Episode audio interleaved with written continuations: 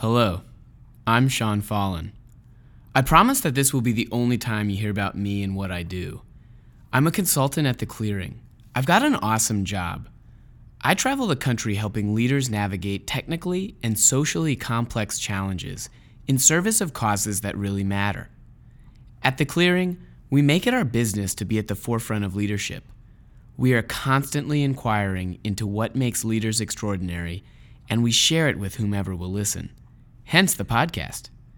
In this series, I go out and gather the wisdom of today's leaders, leaders who are working on the stickiest challenges in existence to prepare for leading tomorrow. This first episode starts with a conversation about science, technology, engineering, and math, or as it's more commonly known, STEM. As you'll learn, we're headed towards a major talent gap with far reaching implications if no action is taken. I talk to leaders in the business world and academia about their perception of the gap and the potential consequences. However, the conversation quickly turns to something much larger. We start to see how STEM fields are an integral part of the greater industrial ecosystem. We gain insights on what makes a STEM job great, or any job for that matter. We also get a peek into the transforming education system, and we begin to understand the essence of what future STEM leaders will need to know if they want to emerge from the other side. It's a great episode, so stick around. Welcome to Pushing the Perimeter. Human beings have always screwed things up. The, the, the human story is a story of striving and tragedy and death. The single biggest issue facing the world today is jobs. What the whole world wants today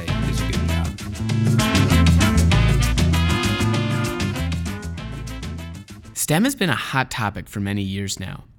Type it into your search bar, and you'll find any number of articles on the growing need for STEM education. But why all the fuss? Well, the facts are sobering. According to the Brookings Institute, only 16% of students graduating high school have proficiency with and an interest in STEM careers. Take it one step further to college and beyond, and you find that for each new graduate with a STEM degree, there are two and a half jobs. That means the need for professionals with STEM backgrounds is rapidly outpacing our ability to produce them. According to the Bureau of Labor Statistics, 1 million programming jobs will go unfilled by 2020 in the US alone. One might be compelled to act just by hearing those facts. But here at the show, we like to go a little deeper, to explore some of the impacts of these trends, and to see if there's something we're missing, something not quite so obvious. Our first conversation today is with Frank Sesno. Frank's a master storyteller. He also happens to be the director of the School of Media and Public Affairs at the George Washington University. In a past life, he was a journalist and anchor on CNN. He's currently working on a project called Planet Forward, harnessing the power of stories and new media to encourage innovation. He's here to tell us how the art of storytelling could help create a powerful message for the STEM community. Probably the first story I remember telling was the senior thesis I wrote when I was in college. And I bit off a very big bite, but I was inspired by a movie I had seen. It's a long time ago, a movie with Dustin Hoffman in it called Little Big Man, and it was about um, American Indians, Native Americans, and what had happened. And I was so moved by that that I declared that as my senior thesis. And as I dug into that and I studied that and I read congressional testimony from the 1840s, 50s, and 60s and some of the things, terrible things that people said on the floor of the House of Representatives, this all sort of came to life to me. And, and what was history became story. It was story about people and places and things and tragedies and amazing stuff. I've been moved by stories large and small, um, which is why I, I, I know, I've seen, I've experienced that power of storytelling. And if you tell a story well about who you are and what you do and what moves you, you inform people, you inspire people, you can help organize people, and you can do things in ways that we have never been able to do in the course of human history because we can reach and connect to so many so fast. It's hard not to agree on some level with Frank. Stories have been humanity's way of sharing knowledge and compelling others to action since the invention of language. This leads us to Edie Fraser. If the story of STEM has a main character, it's Edie. She's the head of the DC based STEM Connector, which bills itself as the nexus of public and private sector conversations surrounding STEM. This past April, STEM Connector hosted the Global STEM Talent Summit, bringing together hundreds of senior executives from some of the world's largest companies to talk about actions they can take to address the looming STEM talent shortfall. She's an incredibly gracious woman whose accomplished past has put her at the center of where she is today. It has been tremendous to have the opportunity to have done a great deal of public service, starting with my career at the Peace Corps and then the poverty program, and then 10 years of that, five years on both, being a desk officer for Africa, and then clearly going into the tough situations of the riots during the civil rights days and looking at our capacity of this country to change. After those formative experiences, Edie went into communications, working for a national firm before starting her own. Her involvement with STEM began with a request. We had a major company come and say, We're spending over a trillion dollars in the United States for STEM education, but no one knows who's doing what, what's effective, and what is the potential to scale what works. Could we build an ecosystem that would organize, particularly the private sector's effort, to focus on jobs and careers? Jobs. That's what this is seemingly all about. You heard some of the numbers in the intro, and here's Edie sharing several more. At least 80% of all jobs and skills are in science, technology, engineering, and math, and all the related areas. We believe that there are 5 million jobs open now where we don't have the skilled professionals. And we need to focus on women, on the minorities, on the underserved in the educational system. We've got 2 million cyber jobs open. In the U.S., we have 1 million healthcare jobs open and 5 million on a global basis. So, what talent is possible? What can the companies and the private sector do? What is the role of the government? It is so exciting to see the states jump up in leadership because today there is so much challenge to the federal government. So we are looking to the states, and with our Million Women Mentors effort, we've been able to galvanize nearly 36 states already. We're going to 50, and we've done that to absolutely put together the private sector, lieutenant governors, governors, organizations, women's organizations everyone working together to leverage leadership. As the governor of Tennessee taught us, and we stole it from him with his permission, K to J. That means kindergarten through jobs. And when we say jobs, it's not only entry level jobs, it's continuing education because everything about STEM is lifelong learning and it goes all the way up to the boardroom. In case you were wondering, the group Edie referenced, Million Women Mentors, is a STEM Connector initiative to encourage interest in STEM fields among girls at a young age. She's set a goal of having a million mentors fostering curiosity and inquiry by the year 2020. Impressively, she's already over 600,000. Now back to jobs. We certainly know of the classic STEM fields, but I was curious to see where else STEM shows up. I talked to Steve Cox, a former officer in the military, about his personal experience with STEM.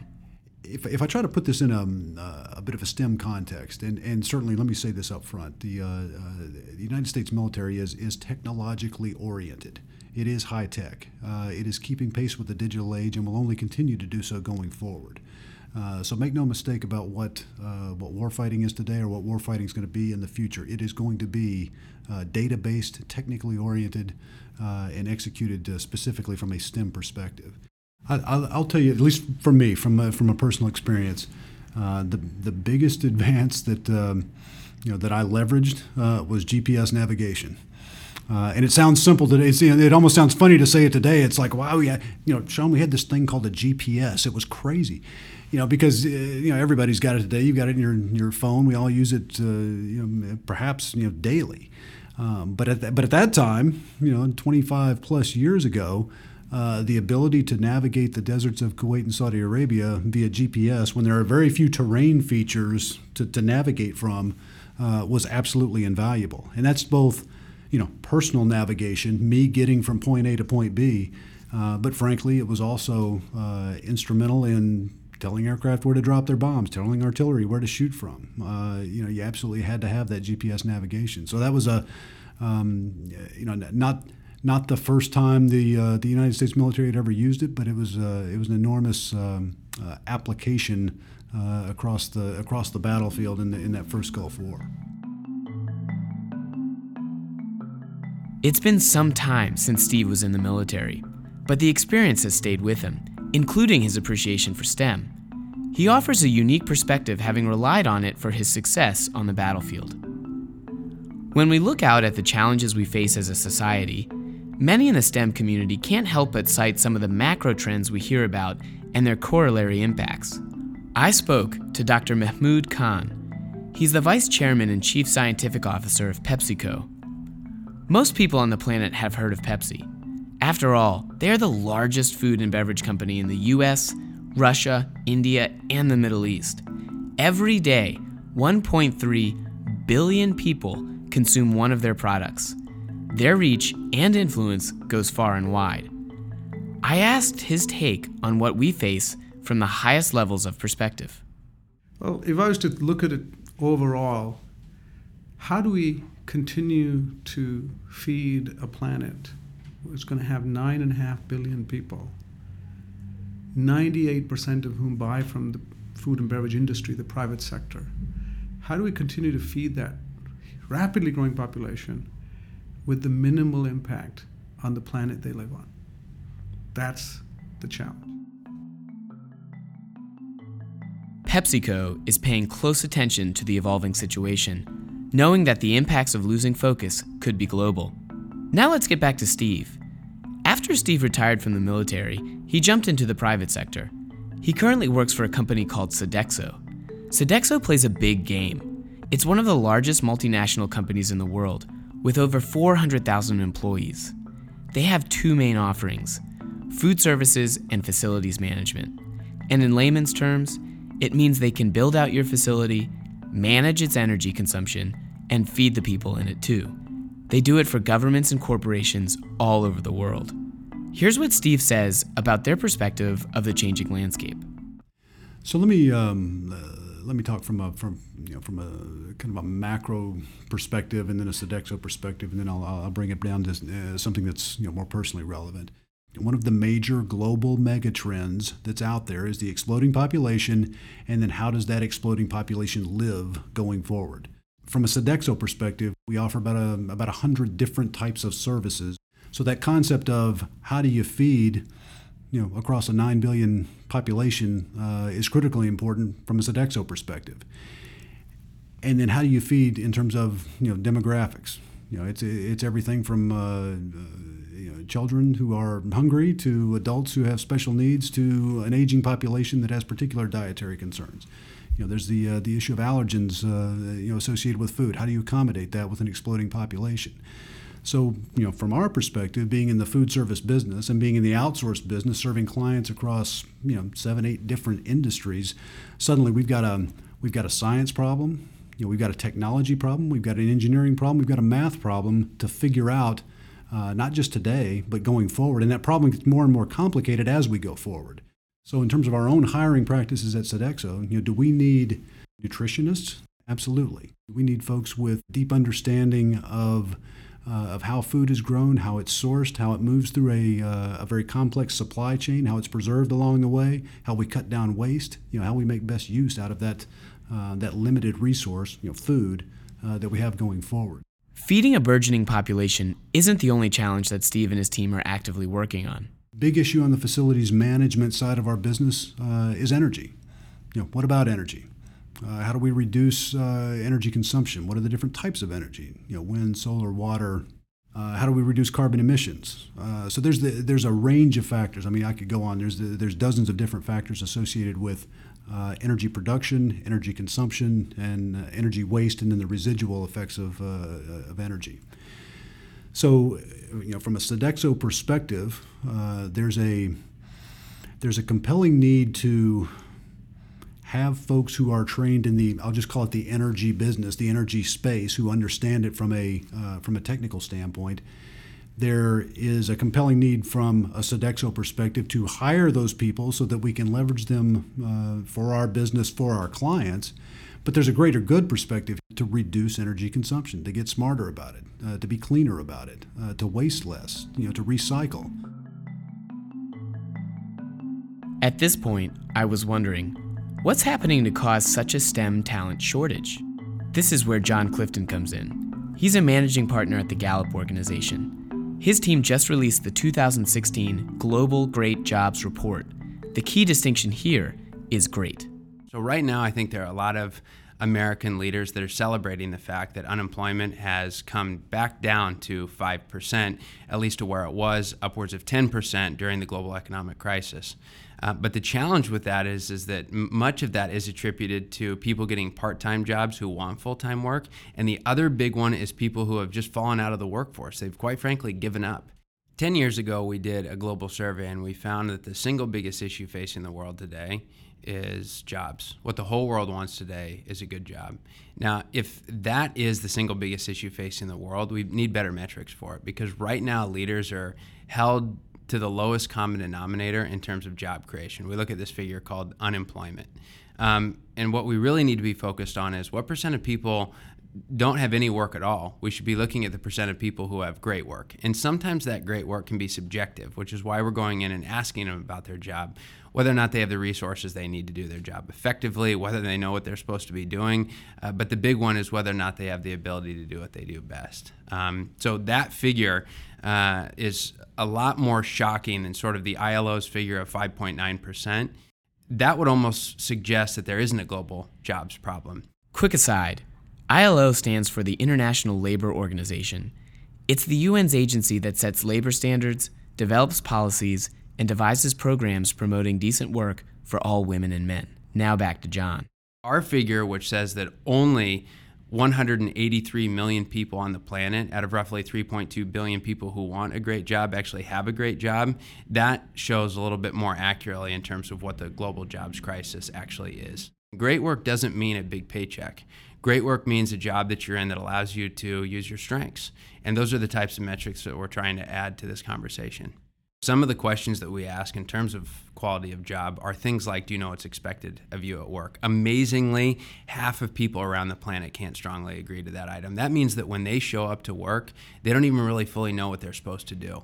You kind of wonder what that could do to the global economy if we just corrected that one particular issue, if people just knew what they were supposed to do when they came into the office every single day we partnered with the uh, ILO in order to develop the survey questions that we're asking. So we model exactly what the Bureau of Labor Statistics is doing or any sort of central statistics office around the planet. But how we get people to respond to our surveys is, is two things. In the developed world, like the United States or France, we're doing phone surveys. So we call mobile phones, we call landline phones. But for the rest of the world, almost 80%, we're doing face to face interviewing. And we don't just do capital cities, we actually go out into the hinterlands, which makes it far more expensive. Um, so, in the 150 countries where we are, we're going out into some of the most far off, distant places, um, actually negotiating with some of our partners about gas prices because they need to drive a few hours in order to capture one interview. Um, so, we really are in places like Swaziland. Uh, we, we've been in Somalia the past two years. We've been in Iraq and Afghanistan for the past decade. So, this is not just a survey of OECD countries. Um, this is a truly global survey. The message is clear. Relying on basic measures, such as unemployment, won't give us the information we need to make the important decisions regarding the challenges we face. If a majority of the world is stuck with a job they don't consider to be great, what do STEM employers need to know about making great jobs, and for that matter, great lives? There are five major drivers of a great life. The single biggest driver uh, is a great job. And the reason it's a great job is because the single biggest driver is someone's purpose. And pe- most people manifest their purpose through their job.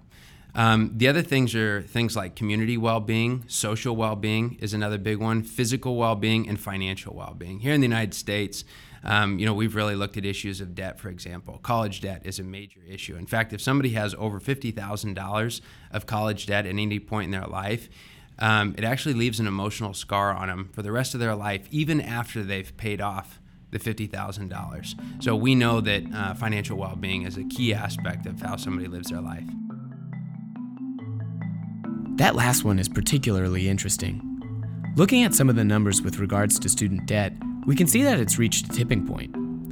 The Wall Street Journal recently reported that in 2016, the average student borrower would have over $37,000 in debt.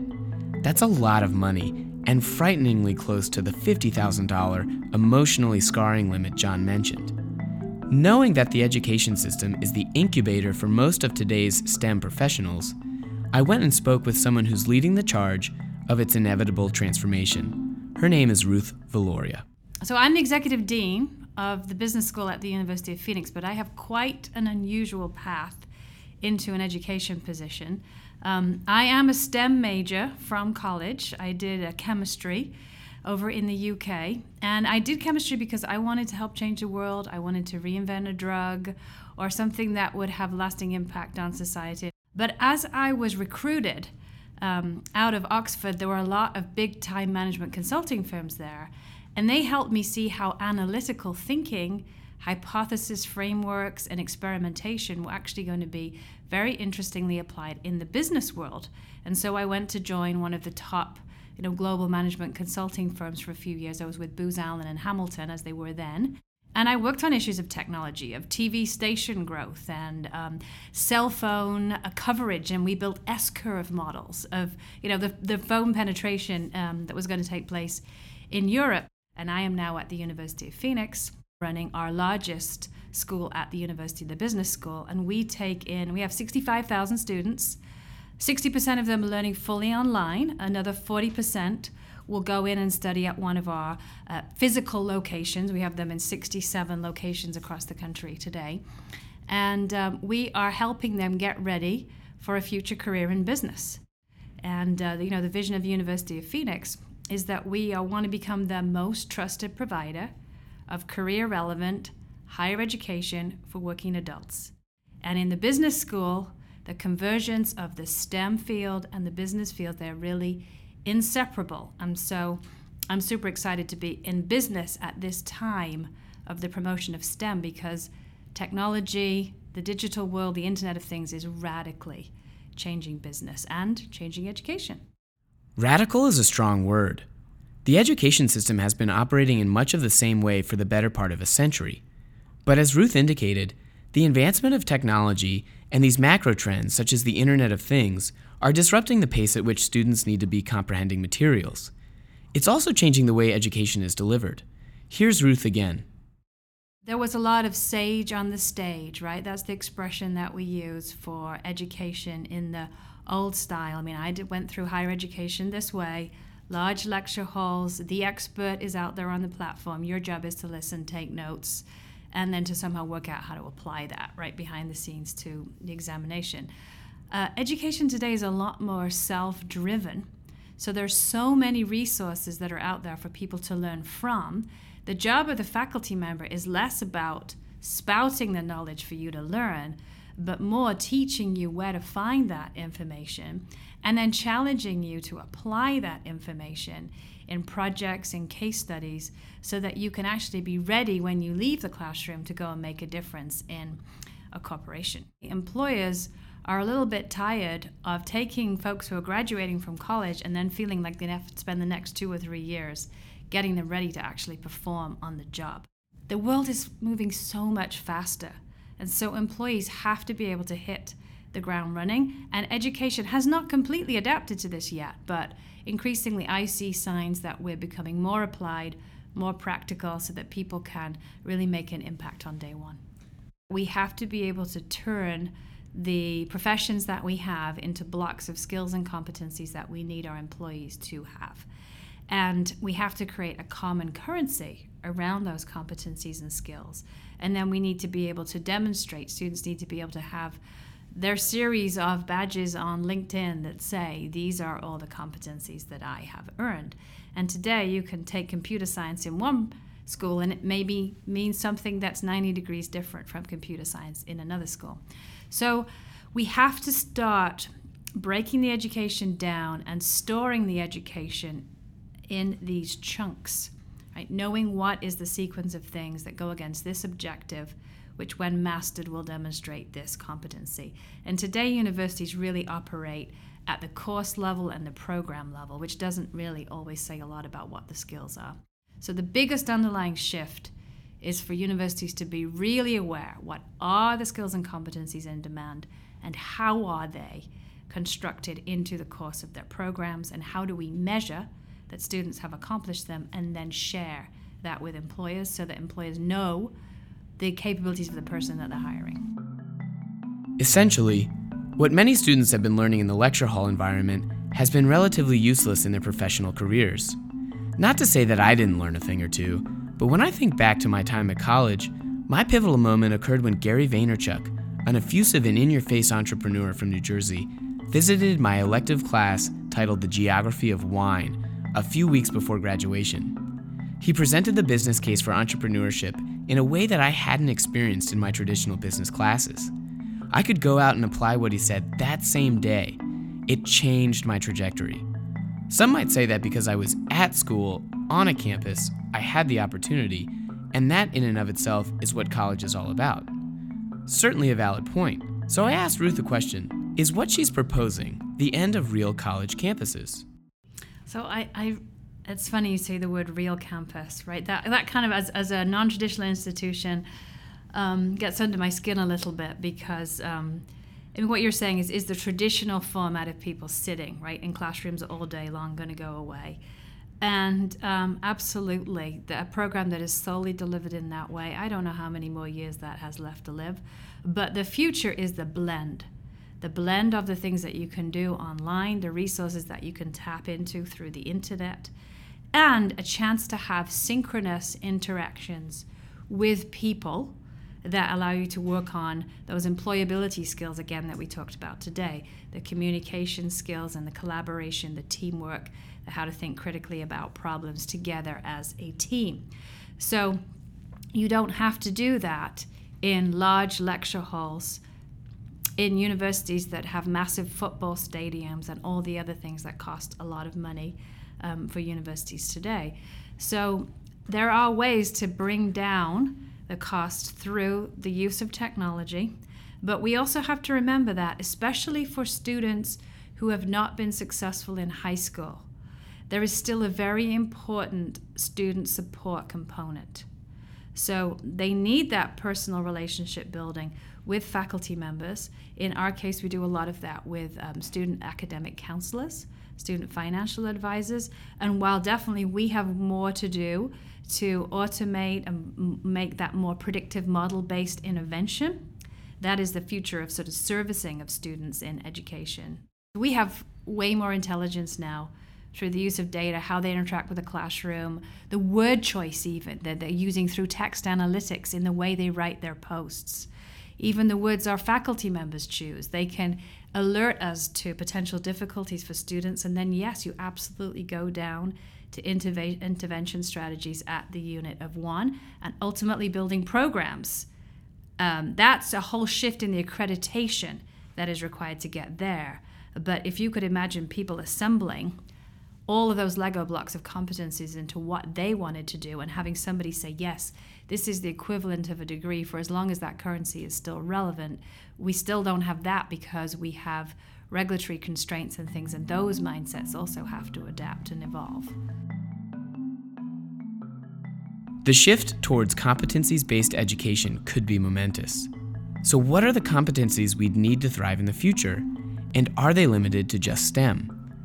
When talking to each of our guests, I asked them what they think are the most important things for future generations to know. The responses were insightful leaders need to know the importance of helping people manifest their purpose in life. You know, the single region in the world that reports the lowest purpose based well being is the Middle East.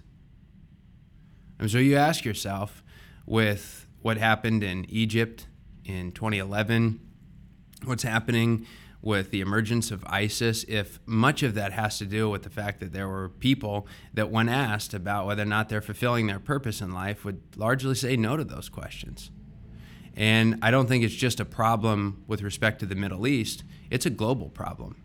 Um, so while it not, might not always trigger unrest, I think it also causes issue within workplaces. If you have somebody doing work within your own office that they were not really built to do, I, I think you're going to have a really disgruntled employee. So I think no matter what, if you're a leader within uh, a company or a leader within a country, I think one of the biggest things you need to be thinking about is helping people manifest and identify what their purpose is.